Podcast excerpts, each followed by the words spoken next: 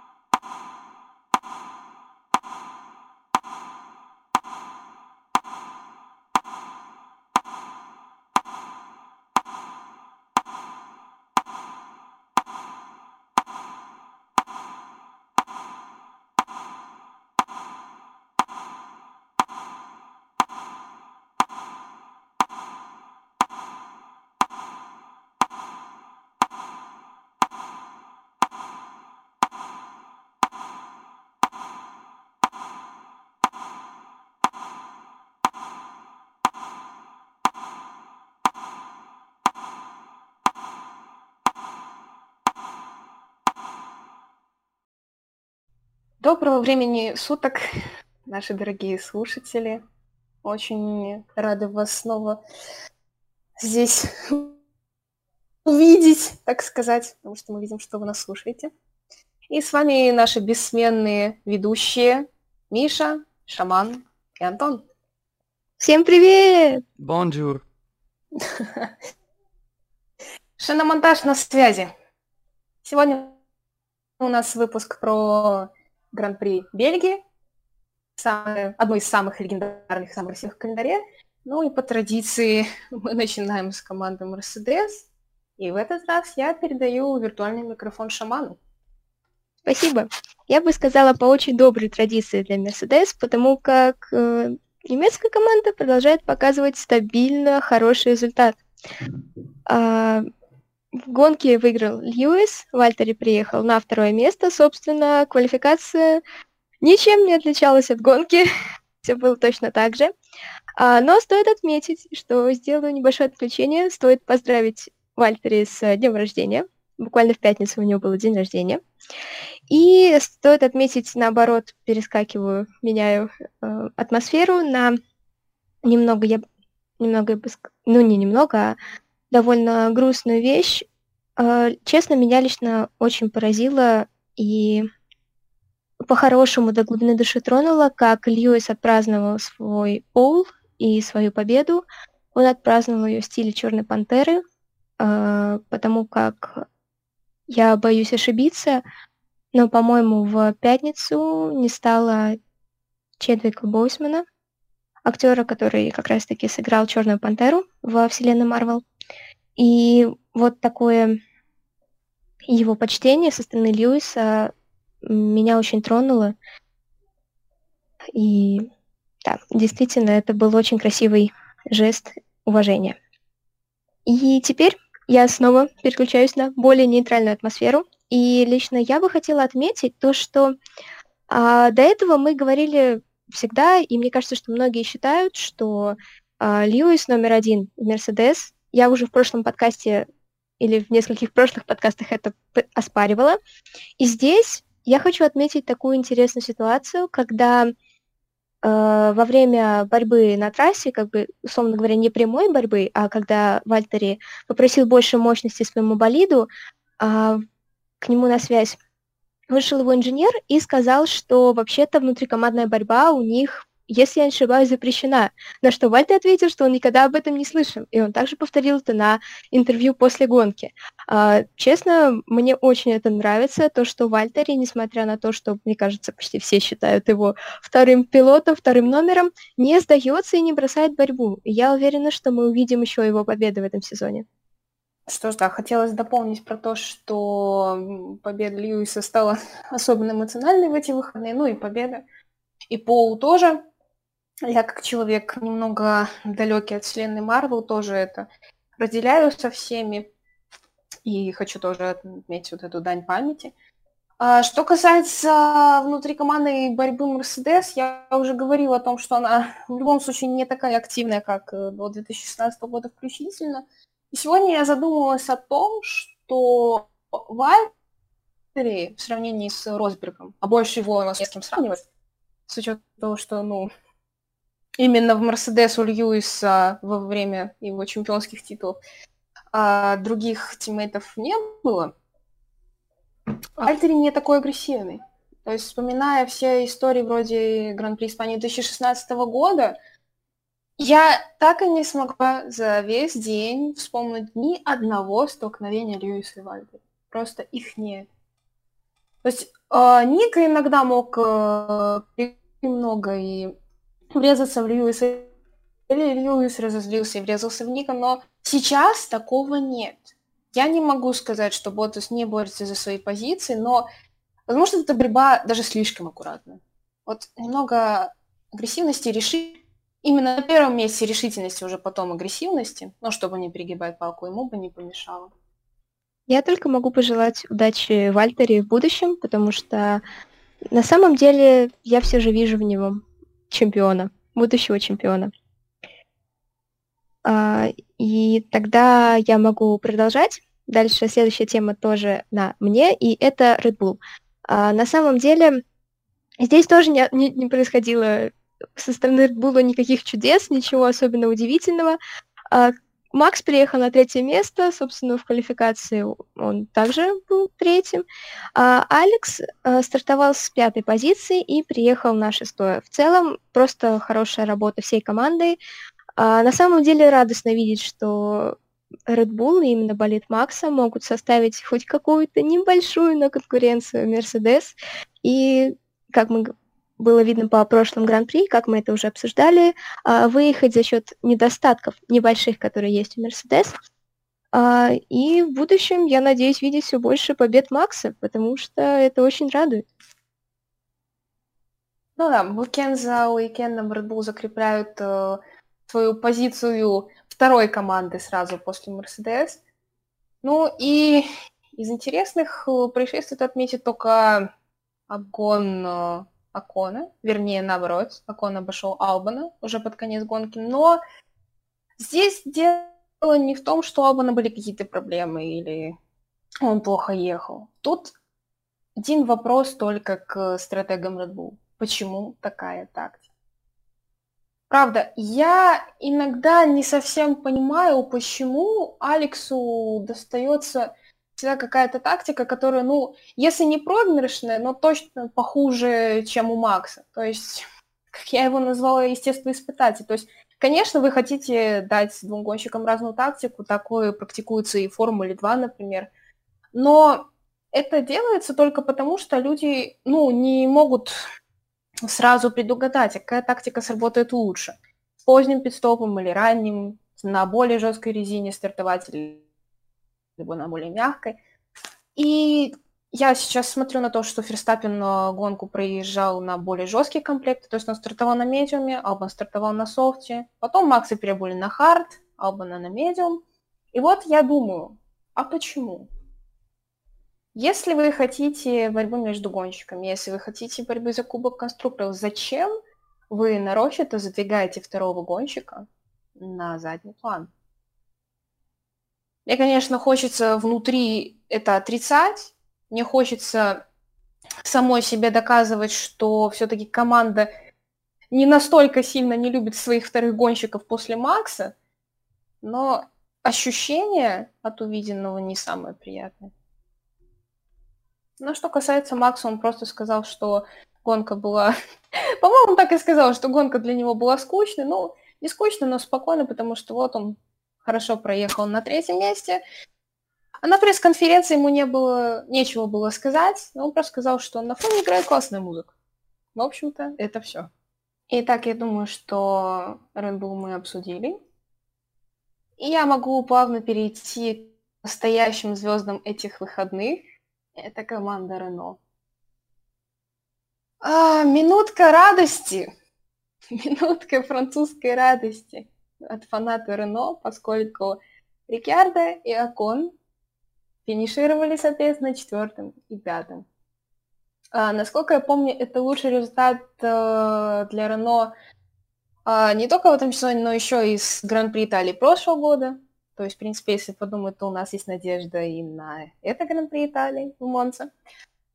Ну, отличная работа в квалификации. Для Дэна это была четвертая позиция, для Эстиана шестая. И, как я уже говорила, под конец гонки, в основном, я думаю, из-за проблем с шинами у Алекса, Эсти его обошел. И я не могу не радоваться этому.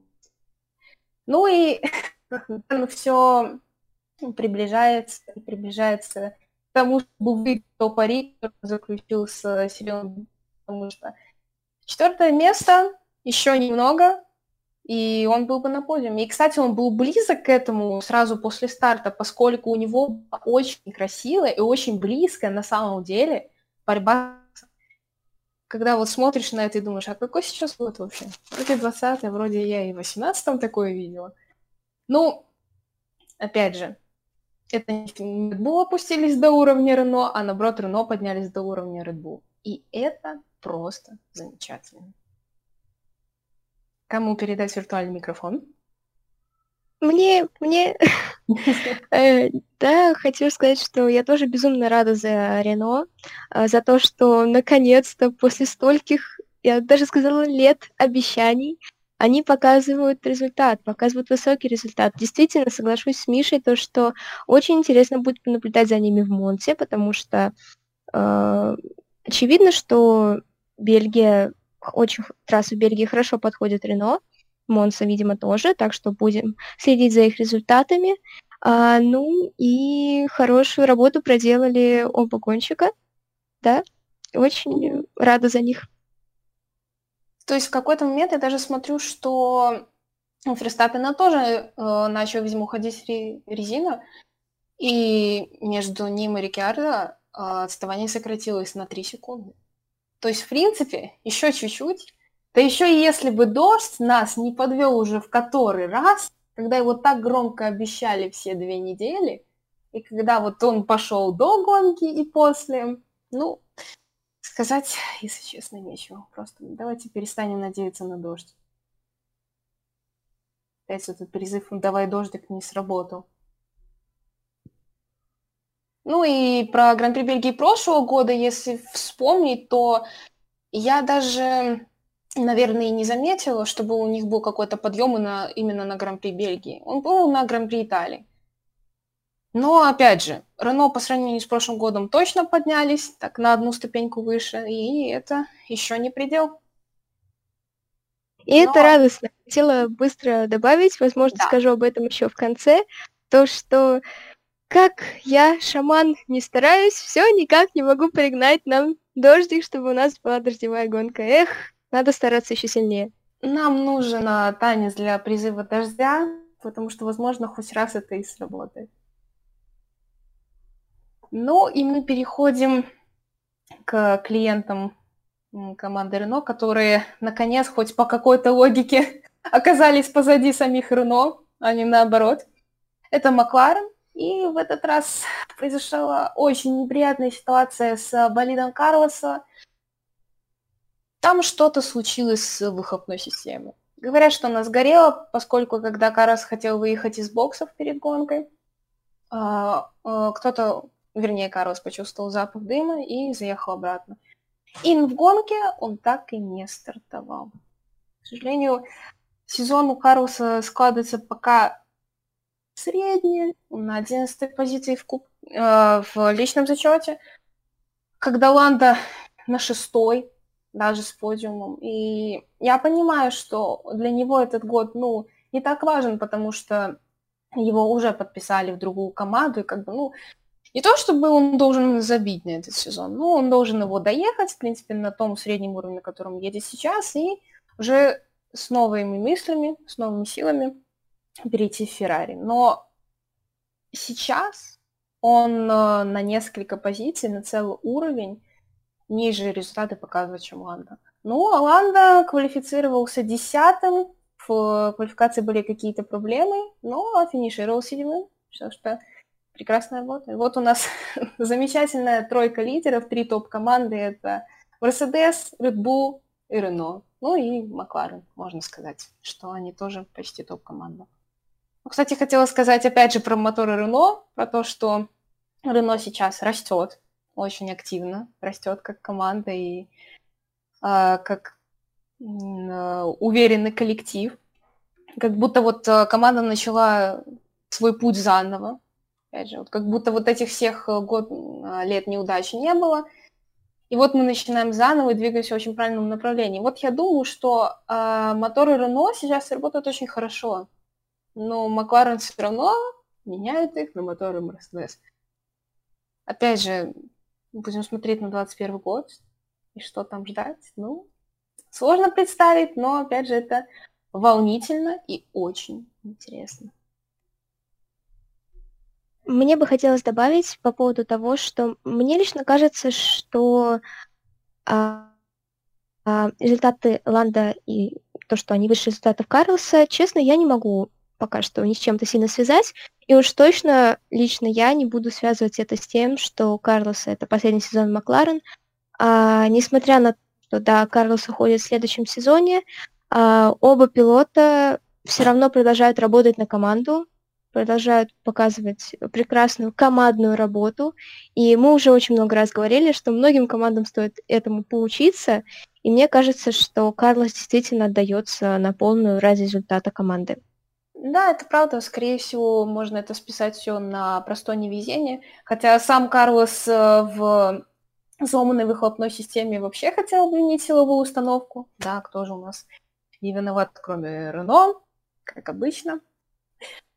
Ну, в общем, по крайней мере, они своего гонщика ничем не обделяют и не выгоняют раньше времени. Так, ни на кого не намекая и подводя черту.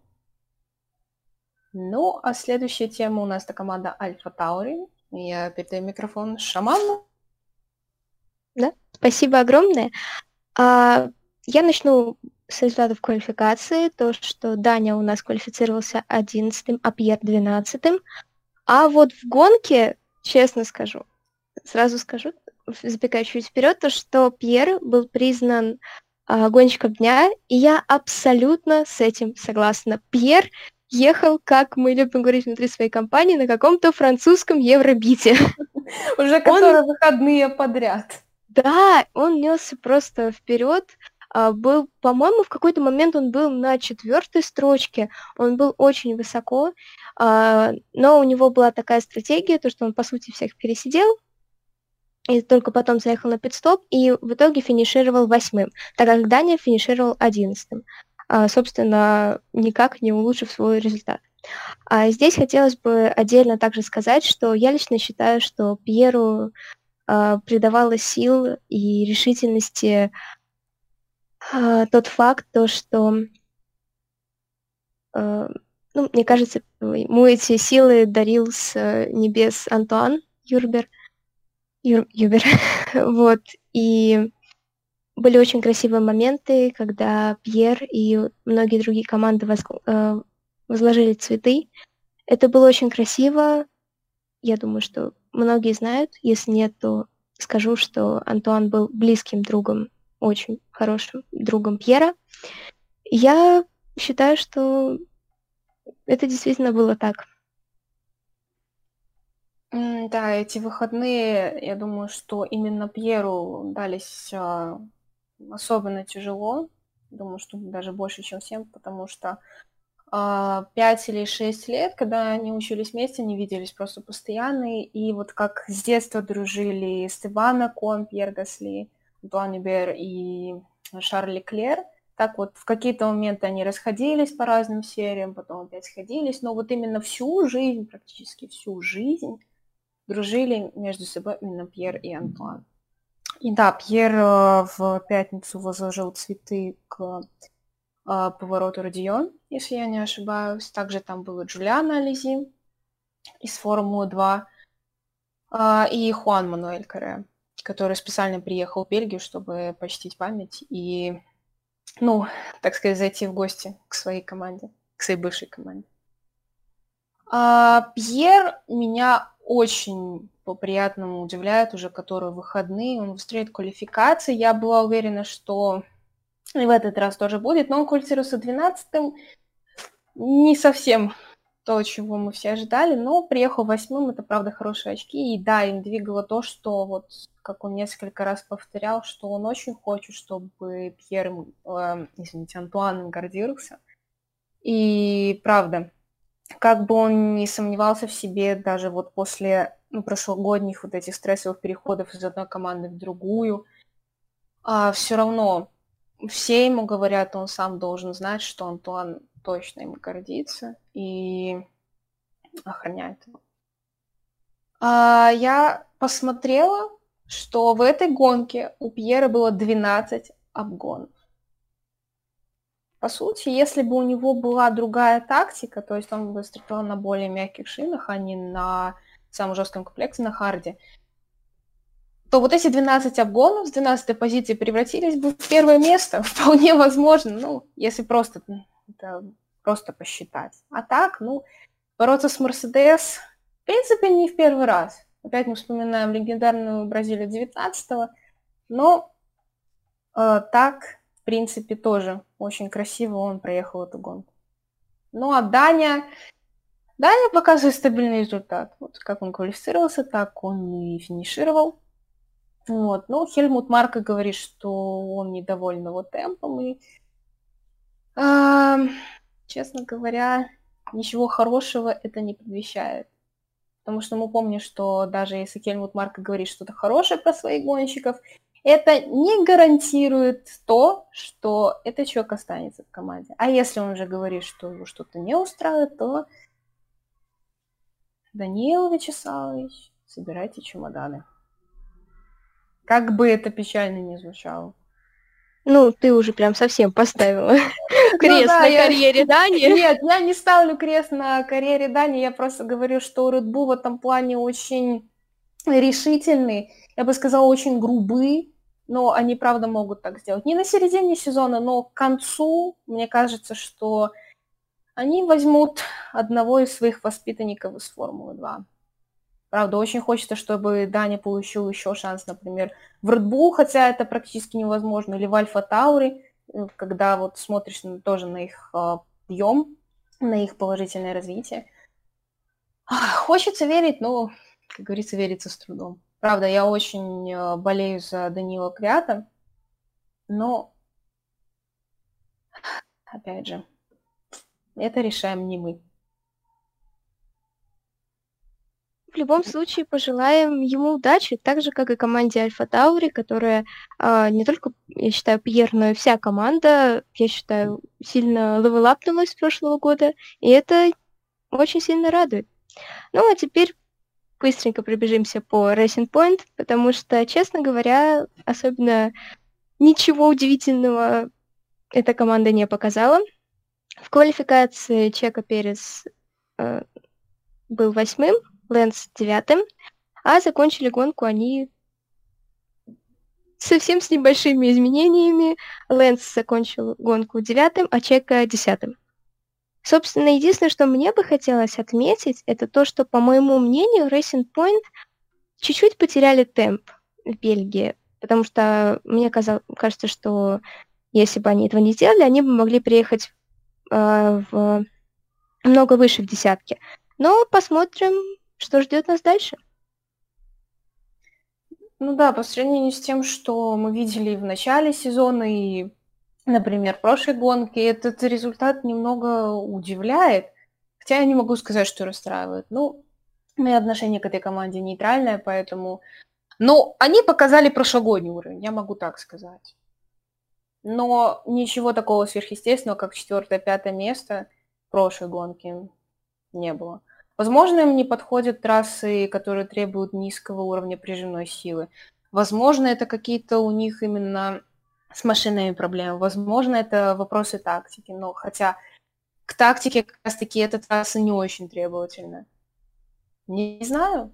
Действительно, нам стоит посмотреть уже на следующую гонку, на Монзу, потому что эта трасса чем-то по э, своим настройкам похожа на Бей а, поэтому мы, как говорится, we'll see. We will see. И дальше мы переходим к теме команды Альфа Ромео. Здесь как раз-таки меня удивил Кими Райконен. В этой команде он действительно выходит немного вперед 12, хотя очков у него несколько поменьше, чем у Антонио. Но он обогнал Феррари. Я не знаю. Если в ситуации Ферстаппина и Рикиарда мы вернулись какой-нибудь там 18 или 17 год, то здесь мы вернулись прямо в 50-е. Альфа Ромео гоняет Феррари. Конечно, в борьбе за 12-ю позицию, но все равно. Просто в какой-то момент Леклер э, съездил на пидстоп, опустился аж на 14-ю позицию. А Райконин просто спокойно обогнал Феттера. Впервые на Формуле-1. Где вы еще такое увидите? На самом деле, а, квалификация для Альфа Ромео была неудивительной. 16 и 18 позиция для Кими и Антонио, соответственно. Ну, а что касается Антонио Джейнаци в гонке, здесь произошла очень странная авария. Слава богу, с гонщиками все хорошо. Но э, странно было то, что вообще э, это была ошибка Дживинаци изначально. Его развернуло э, в правый борт трассы, и потом ему по инерции начало сводить в левый. И вот его отлетевшее колесо прилетает в колесо Джорджа Рассела, который пытался объехать его слева. Это было что-то странное, потому что когда показали именно уже результат э, Авария в, теле, в телетрансляции. Вот стоит э, в стене Антонио Джиминаци, вот за ним стоит Джордж Рассел. Но произошло совершенно не то, о чем вы могли подумать. Честно, это очень странно. И я считаю, что по большей части это ошибка Джиминаци, но я не имею в виду, что кого-то из них надо наказать, это просто ошибка. И ошибка Джорджа, потому что если бы он вовремя сообразил, он мог бы успеть э, э повернуть немного правее и объехать Джовинаци, когда он уже ехал в левую сторону. Но так получилось, к сожалению, что Джордж и Антонио закончили свою гонку несколько раньше. Я хочу добавить, э, я скажу, мне кажется, об этом чуть попозже, когда буду говорить про Уильямс, но я считаю, что это исключительно гоночный инцидент, и вот кроме слов «так получилось», я не могу ничего да, то есть сказала, что это столкновение между ними там в борьбе за позицию, но я говорю, это очень странное стечение обстоятельств. Даже не гоночный инцидент, это просто, ну, не повезло. Так что никто не виноват. Ну, надеюсь, в следующий раз никто из них не будет так ошибаться. Ну, а здесь мы переходим к очень скользкой теме любит говорить шаман. Ну, это тема Феррари. Звезды Гран-при Бельгии прошлого года и звезды Гран-при Бельгии 2020, но с конца. Я нетерпеливо потираю свои лапки, чтобы рассказать вам об этом. А, ну что ж, я сначала озвучу результаты, потом начну небольшое рассуждение. А в квалификации Шарль квалифицировался 13-м, а Себастьян 14-м. Гонку они закончили Себастьян на 13 месте, Шарль на 14 а Для такой нотки юмора и веселья а, в квалификации Феррари боролись вместе с Уильямс. И тоже вопрос, какой сейчас год. А, но, к сожалению, да, это все веселье, но если говорить серьезно, то ничего веселого здесь нет. А, если здесь... использовать э, профессиональную лексику, то просто оборжаться. Да, именно так. Честно сказать, э, меня очень пугает тот факт, то, что Феррари действительно, может быть, условно говоря, отпустили этот год. И если раньше они, будем откровенны, делали большую ставку на болит именно Шарля, немного закрывая глаза на болит Себастьяна, то сейчас, видимо, они решили, что сгорел сарай, гори и хата. Забьем на оба просто. Забьем на оба и будь что будет. К сожалению, это очень печально, и лично мне хочется верить в то, что это была одна такая гонка, потому что следующая наша гран-при Монца, и это домашняя гран-при для Феррари, и я очень с осторожностью кашусь на следующие выходные. На эти выходные. Да. А, что же я хотела еще добавить, это то, что, как уже везде ходят шутки, единственный стратег Феррари это Себастьян Феттель. Потому что э, у Шарля буквально был такой инцидент, когда он съездил на пистоп, оказался... Он оказался, по-моему, в конце пелетона, если не ошибаюсь, на тот момент 18-м... по-моему. 18-м, 17-м. Он подключился к своим инженерам по радио и спросил, а зачем был нужен этот пидстоп? То есть я спокойно ехал на тех шинах, и я ехал в, если не ошибаюсь, он ехал около десятки, и все было в порядке. Ага, прекрасная рифма. А, и на что инженер ему ответил то, что ты узнаешь об этом позже. Шаль приехал в 14 мне кажется, так ничего и не узнав.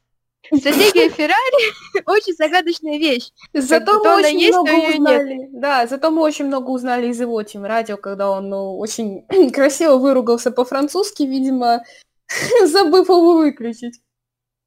Uh, да, мне кажется, это были настоящие искренние эмоции. Также хотела все же чуть-чуть подправить свою цитату. Это стратегия Феррари очень странный предмет, то она есть, то ее нет. Uh, и как бы абсолютно неизвестен Феррари Great Master Plan. Поэтому, в общем, что же мне хочется сказать как истинному фаната Пусть Шарля и Феррари.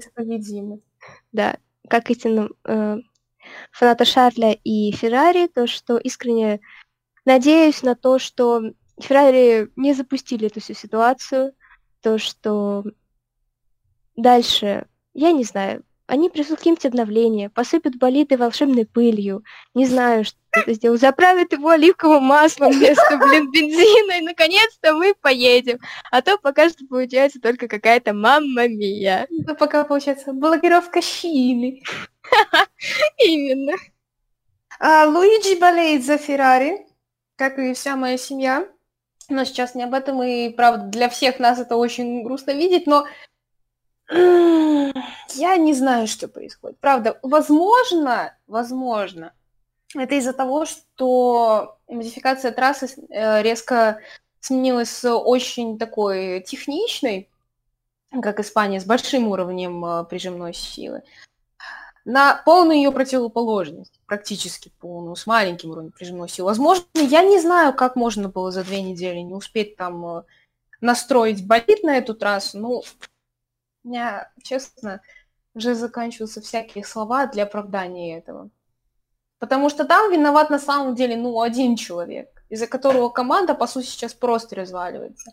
Именно в тот год, когда нас ждет впервые, наверное, во всей истории Формулы-1 три Гран-при Италии. Да, они называются по-разному, не все три домашние для э, команды Феррари. Ну, не только, но для них, я думаю, это особенно важно, даже если без зрителей, без тифози, которые следят из дома и там умываются слезами. Вот хочу Ох. добавить то, что опять ты сыпешь мне соль на рану. Да, прошу прощения, это просто напоминание про то, что нас ждет дальше. Это не к тому, что дальше только хуже. Это наоборот, э, к тому, что у них должна появиться особенная мотивация на то, чтобы исправить эту ситуацию. И я согласна, э, я надеюсь, что это единичный случай таких вот результатов. Ну, бывало и хуже, бывал и двойной сход в этом сезоне, но ситуация грустная. И опять же, вот этот пидстоп Шарля абсолютно непонятен. То есть Ладно, конец гонки. Ладно, это было бы смена на софт. Ладно бы он был при этом точно в десятке и, возможно, поехал бы за одним очком за лучший круг. Но, наверное, начало последней третьей гонки. С Харда на медиум. Зачем? Просто вот серьезно, Шарль, наверное, наверное, этого так и не узнал. Но это какой-то бред. Как сказал э, Алексей Львович Попов, клоунада имени Матея Бенотта. То есть даже Алексея Львовича довели до того, что он в прямом эфире сказал клоунада имени Матея Бенотта. Короче, не сдаемся на самом деле. Я понимаю, что сейчас особенно тяжело, но именно из-за того, что сейчас команде очень тяжело, с ней должны остаться верные фанаты, и поддерживать ее до самого конца. Потому что истинные фанаты остаются даже когда все плохо. Ну, на этой очень веселой ноте мы переходим к команде Хас. Тут, в принципе, обошлось без сюрпризов. А, квалификация Роман Горжан 17 Кевин Магнусон 20 хотя он выезжал даже на 8 кругов, больше, чем кто-либо в первом сегменте. А вот финишировал Роман 15-м, а Магнусом 17-м, то есть последним. Вот так стабильно все сработано. Ну, а дальше у нас хоть какая-то нотка радости. Это команда Уильямс. Шаман. Благодарю.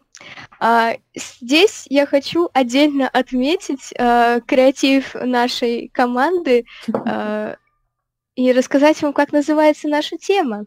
А называется она Уильямс-колесо фортуны. Давайте я быстро расскажу про результаты Николя. Николя в квалификации был 19-м, в гонке, прошу прощения, 16-м. Вроде бы 16-м. Да, 16-м. Благодарю за уточнение. То есть а и вот... там, и там он даже не последний. Ставим Удивительно. Да? А вот с Джорджем произошла та авария, про которую э, Миша говорила чуть ранее. Э, тогда как Джордж квалифицировался 15-м, и это уже который его проход во второй сегмент, и, честно, мне кажется, все в команде Уильямс счастливы, мы все счастливы, и мы ждали очень хороших результатов, но произошла авария с Антонио Джовинаци. И здесь я уже говорила об этом, то что кроме как фразы «так получилось сказать нечего», а, Яна уже говорил, я повторюсь, то, что Джовинаци развернула, и отлетевшее колесо от болида Альфа-Ромео сбило болид Уильямс. На самом деле Прям это... вот одно колесо прилетело в другое. Именно. На самом деле это действительно выглядело очень э, страшно. И я безумно счастлива, что со всеми с гонщиками все хорошо. Но такое случается. Действительно, кроме фразы «так получилось», сказать нечего. Но мы все все еще болеем за Уильямс немножко, но болеем. И не немножко, не немножко а множко надеемся на э, очки Джорджа, потому что он явно их заслуживает.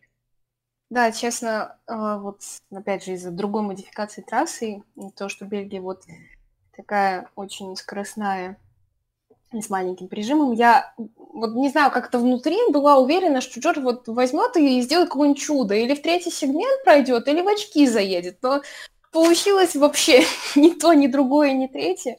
Получилось, конечно, не очень приятно, но э, мы, конечно, удивляли еще на Гран-при Австрии тому улетевшему колесу, даже не колесу, а шине Кими, и вот что то колесо фортуны, которое почти прилетело в болит Себа, что это? Что происходит в этом году? Я не понимаю. Ну, зрелищно, интересно, но такая ситуация, что хочется, опять же, очень профессионально сказать, произошел троллинг. Ну что ж, раз э, мы уже обсудили Формулу-1, мы плавно можем перейти к Формуле 2. А, я не могу сказать, что гонка Формулы-1 была скучной. Я никогда этого не говорю. Вот это было интересно. То есть э, сейчас получается так, что мы смотрим на то, что происходит за первыми двумя местами. Там происходила активная борьба, и, кстати, я заметила, что именно эта гонка была очень тесной, потому что отрывы были, ну, где-то вот на середине гонки, во второй половине, где-то по секунда-две. То есть давненько такого не было. Но мы все-таки перейдем к Формуле 2. Я начну и скажу, что все равно Формула 2 умудрилась по уровню эмоций, уровню интересности переиграть Формулу-1. Итак, начинаем с субботней гонки. Субботняя гонка, естественно, а, началась с минуты молчания. И весь уикенд, как и Формула-1, так и Формуле 2, я бы даже сказала, тем более Формуле 2, а, был посвящен памяти Антуана. Вот, и как я уже говорила, Хуан Мануэль Каре прилетел из Майами, чтобы а, почтить его память и, ну, поприсутствовать на гонке, побыть своей командой. Да, сейчас а, в составе команд нету его бывшей а, Sauber Junior Team, но, а, насколько я помню, он был и в Prema Racing, и у а, Uni и у Trident, в общем, как говорится, зашел в, гости. в, в гости извините. Итак, субботняя гонка. Квалификация у нас на поле был Юки Цунода, за ним Никита Мазепин и Набухару Мацушита. А в гонке я признаю победу Никиты Мазепина. Честно. У меня неприятные воспоминания из Канады 2019 но здесь все было еще хуже. Вот Никита Мазепин выиграл, вот он уже порадовался, и вот ему даю штраф 5 секунд.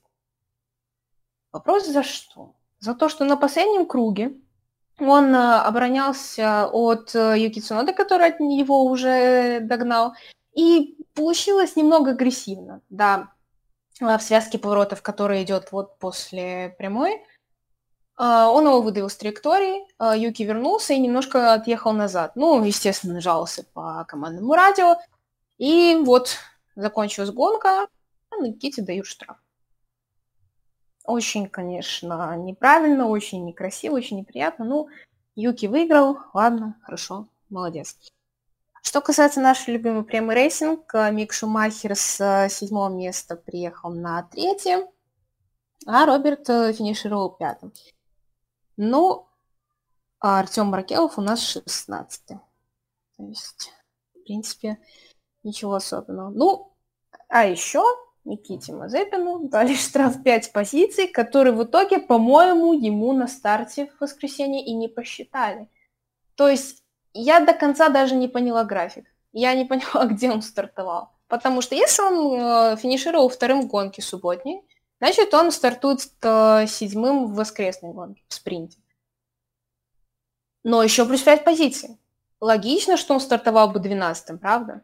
Но нет. Похоже, что он стартовал все равно седьмым, и, э, насколько я поняла, это в конце концов вынесли как предупреждение. Но даже не за этот инцидент, а за то, что когда э, Юки Цунода уже в парк Ферме вышел из своего болида, пошел к своей команде, Никита как раз э, заезжал туда и сбил вот эту табличку со вторым номером прямо почти на Юки. Из-за этого ему дали 5 позиций на старт. Удивительное события.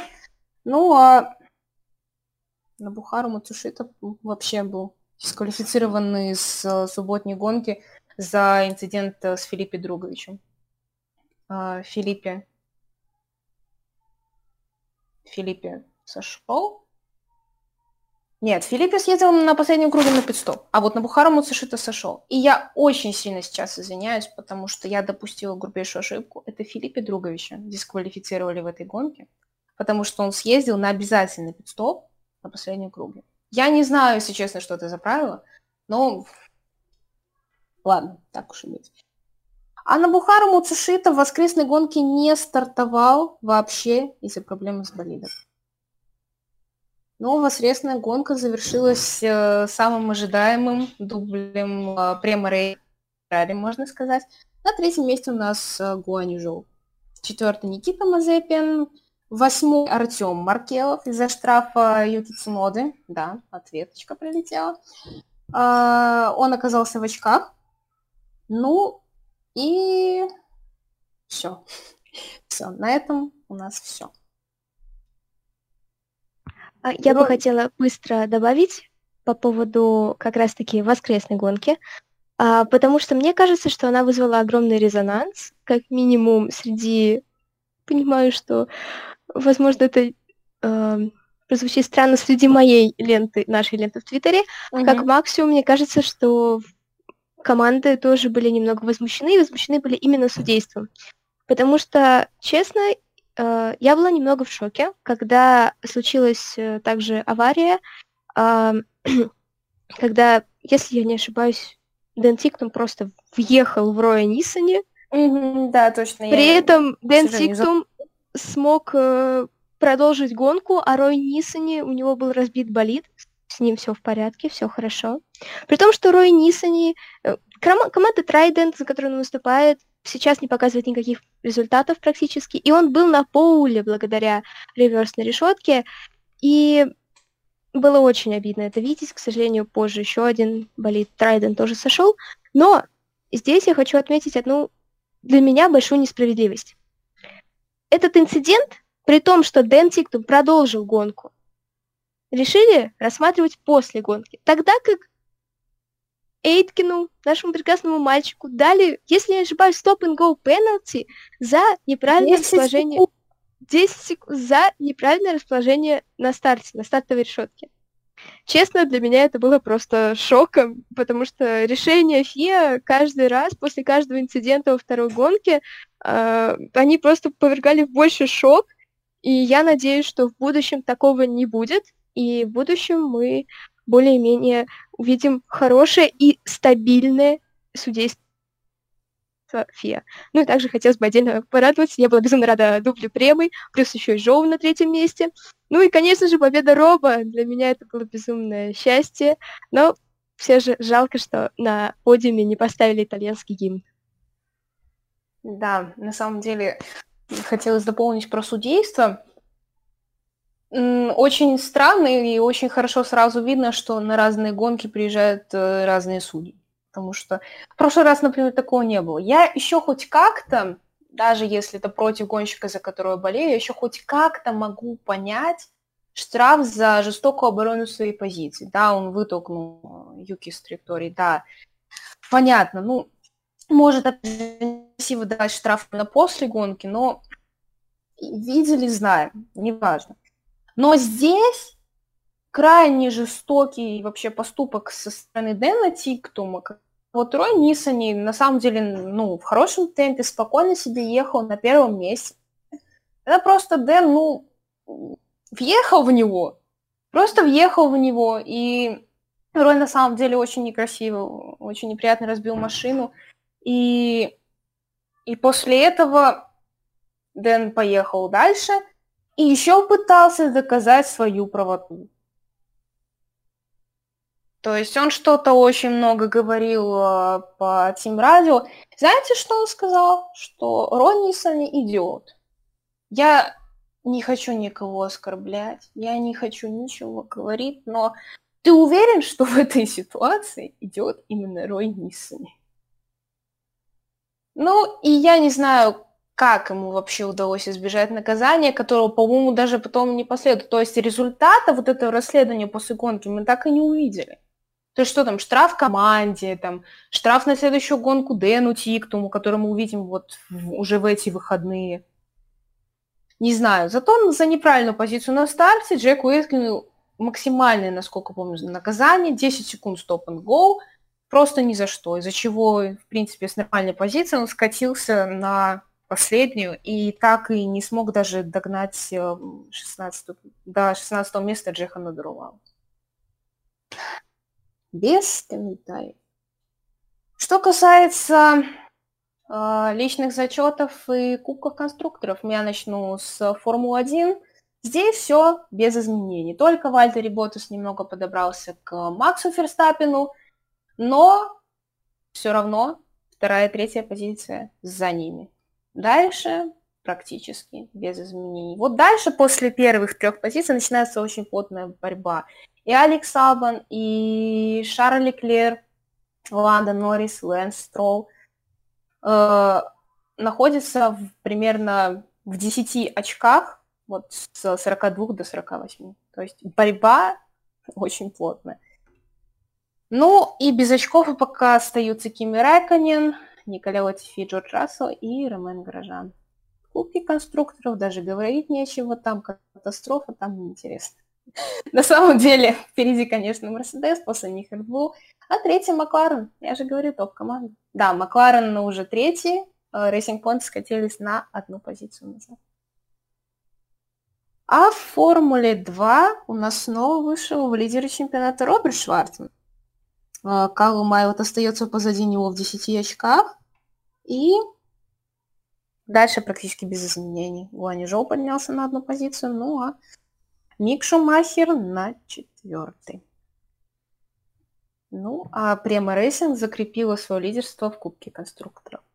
Кстати, что забыли сказать, то, что в эти выходные а, в Формуле 2 дебютировал а, такой, думаю, в узких кругах известный эстонский гонщик Юри Випс, которого Red Bull, можно сказать, прокинули после Формулы 3, я честно. Даже не знаю, в какую неизвестную серию он ушел. Это какая-то региональная, по-моему, Формула 4. Вот, и сейчас у него появился шанс показать себя в Формуле 2 в команде Дамс в отсутствии Шона Гилаэля. Ну, не совсем, конечно, везет. В квалификации он вообще не стартовал, но на первой гонке приехал 11 а на второй тоже 11 Ну, кстати, прорыв у него хороший, темп хороший. Правда, парень очень способный. Я думаю, что команда после этого, сравнив результаты его и Шона Гилаэлю, думаю, все-таки Юрий Випсу присмотрит. Ну, если есть кому-то что-то дополнить, я всегда жду. Ну а если нет, я расскажу самую главную новость прошлой недели. Это обновление календаря 2020 года. Я только одного не знаю, окончательный ли это вариант, потому что, да, это обновленный календарь, но никто не говорит, окончательный ли это вариант. И, внимание, нас ждет возвращение еще одного старого легендарного Гран-при, это Гран-при Турции, которое пройдет с 13 по 15 ноября. За ним следует двойное Гран-при Бахрейна, одно из которых называется Гран-при Сахира, и будет проходить на более быстрый, да, может казаться на более длинный, но на более быстрый. С временем круга меньше минуты, около 55 секунд. На трассе, на той же самой трассе Сахир, но на внешнем круге. Возможно, эта модификация даже никогда не использовалась. Возможно, использована когда-то очень-очень давно, когда, возможно, Гран-при Бахрейна проходил еще при свете дня. Это очень интересно. И это означает, что в первом э, сегменте квалификации, когда на трассе будут все 20 машин, начнется полнейший хаос. Об этом говорили и Фредерик Васер, э, босс команды Альфа Ромео, и Франс Тост, э, босс команды Альфа Таури. Вот. Но никто не говорит, что это плохо. Все говорят, что это будет очень интересно и необычно увидеть. Ну и по традиции календарь заканчивается, кстати, немного позже, в середине декабря, Гран-при Абу-Даби. Так что нас ждут целых три ночных гонки. Но, опять же, это обновленный календарь, но не окончательный. Так что, в принципе, если вдруг э, будут какие-то еще соглашения, то в те двухнедельные перерывы, которые есть там, например, между Гран-при России и Гран-при Германии или где-то дальше, может быть добавлена еще одна гонка. Очень хотелось бы увидеть Гран-при Малайзии. Кстати, можете э, написать Какие гонки хотели бы увидеть именно вы из старых или из тех, которые должны были пройти в этом году, но которые под вопросом, например, Гран-при Китая или Гран-при Вьетнама. Все под вопросом, все еще не точно и все еще может быть. Что касаемо слухов по контрактам, в принципе, у нас ничего нового. Контракт э, Себастьяна Феттеля с Астон Мартин все еще существует. Где-то он существует, он есть. На словах он есть. Не так, как его контракт с Феррари на 21 год, он все-таки существует. Но он не подписан. Ну и касаемо Альфа Ромео и перехода туда гонщиков с Формулы-2, мы уже поднимали эту тему раньше. Пока я знаю, что э, Фредерик Васер сказал, что до конца этого сезона Формулы 1 они очень хотят увидеть э, Мика в пятничной практике в болиде э, Формулы 1. То есть э, это, думаю, точно значит, что его хотят взять на 21 год. Либо в Альфа Ромео, либо, например, в Хаас. Потому что Гюнтерштайн сказал, что тоже готов освободить места в своей команде для молодых гонщиков. Ну, так что, в принципе, при лучшем раскладе целых трое гонщиков из uh, молодежной академии Феррари, Айлот Шварцман Шумахер получит uh, свой шанс uh, в Формуле 1. Ну, а Юки Цунода, похоже, очень активно готовится занять место Дани Квята в Альфа Таури. Да, это воспитанник Bull, да, он показывает действительно хорошие результаты, да, о нем положительно высказываются и Кристиан Хорнер, и Хельмут Марка, и, естественно, Альфа Таури на моторах Хонды, думаю, брать всю команду японца, это не то, что выгодно, но такое приятная мелочь, как говорится. Ну и на этом из новостей, в принципе, все. Осталось только сказать пару слов про погоду в Монце. Здесь дождя ждать даже и не стоит. Здесь будет солнечно и жарко. 29 градусов, вплоть до 32. Так что мы посмотрим на то, что будет происходить с шинами в гонке. Ну и, в принципе, что нас ждет от Великой Монцы. На этом мы подходим к концу. Наше обсуждение заканчивается. И хотелось еще сказать, э, кроме того, что у Вальтери Ботаса был в пятницу день рождения, не забудьте завтра, 1 сентября, поздравить Карлоса Сайнца с его днем рождения и пожелать ему и всем гонщикам Формулы-1 и также ее фанатам а, интересные, насыщенные гонки в эти выходные. Да, ну, и Карлосу еще удачи. Карлосу удачи и команде тоже, честно. Давайте больше без ошибок выхлопной системы. Ну а на этом у нас все. С вами были Миша, Шаман и Антон. Короче, шиномонтаж. Я могу, в принципе, каждый раз отдельно всех не представлять. С вами был шиномонтаж. Всем спасибо за то, что вы нас слушаете. Всем спасибо, кто дошел до этого момента и слушает эти благодарности. И до скорых встреч! До скорых встреч! Всем а пока! Встретимся, а встретимся мы совсем скоро. Всем пока!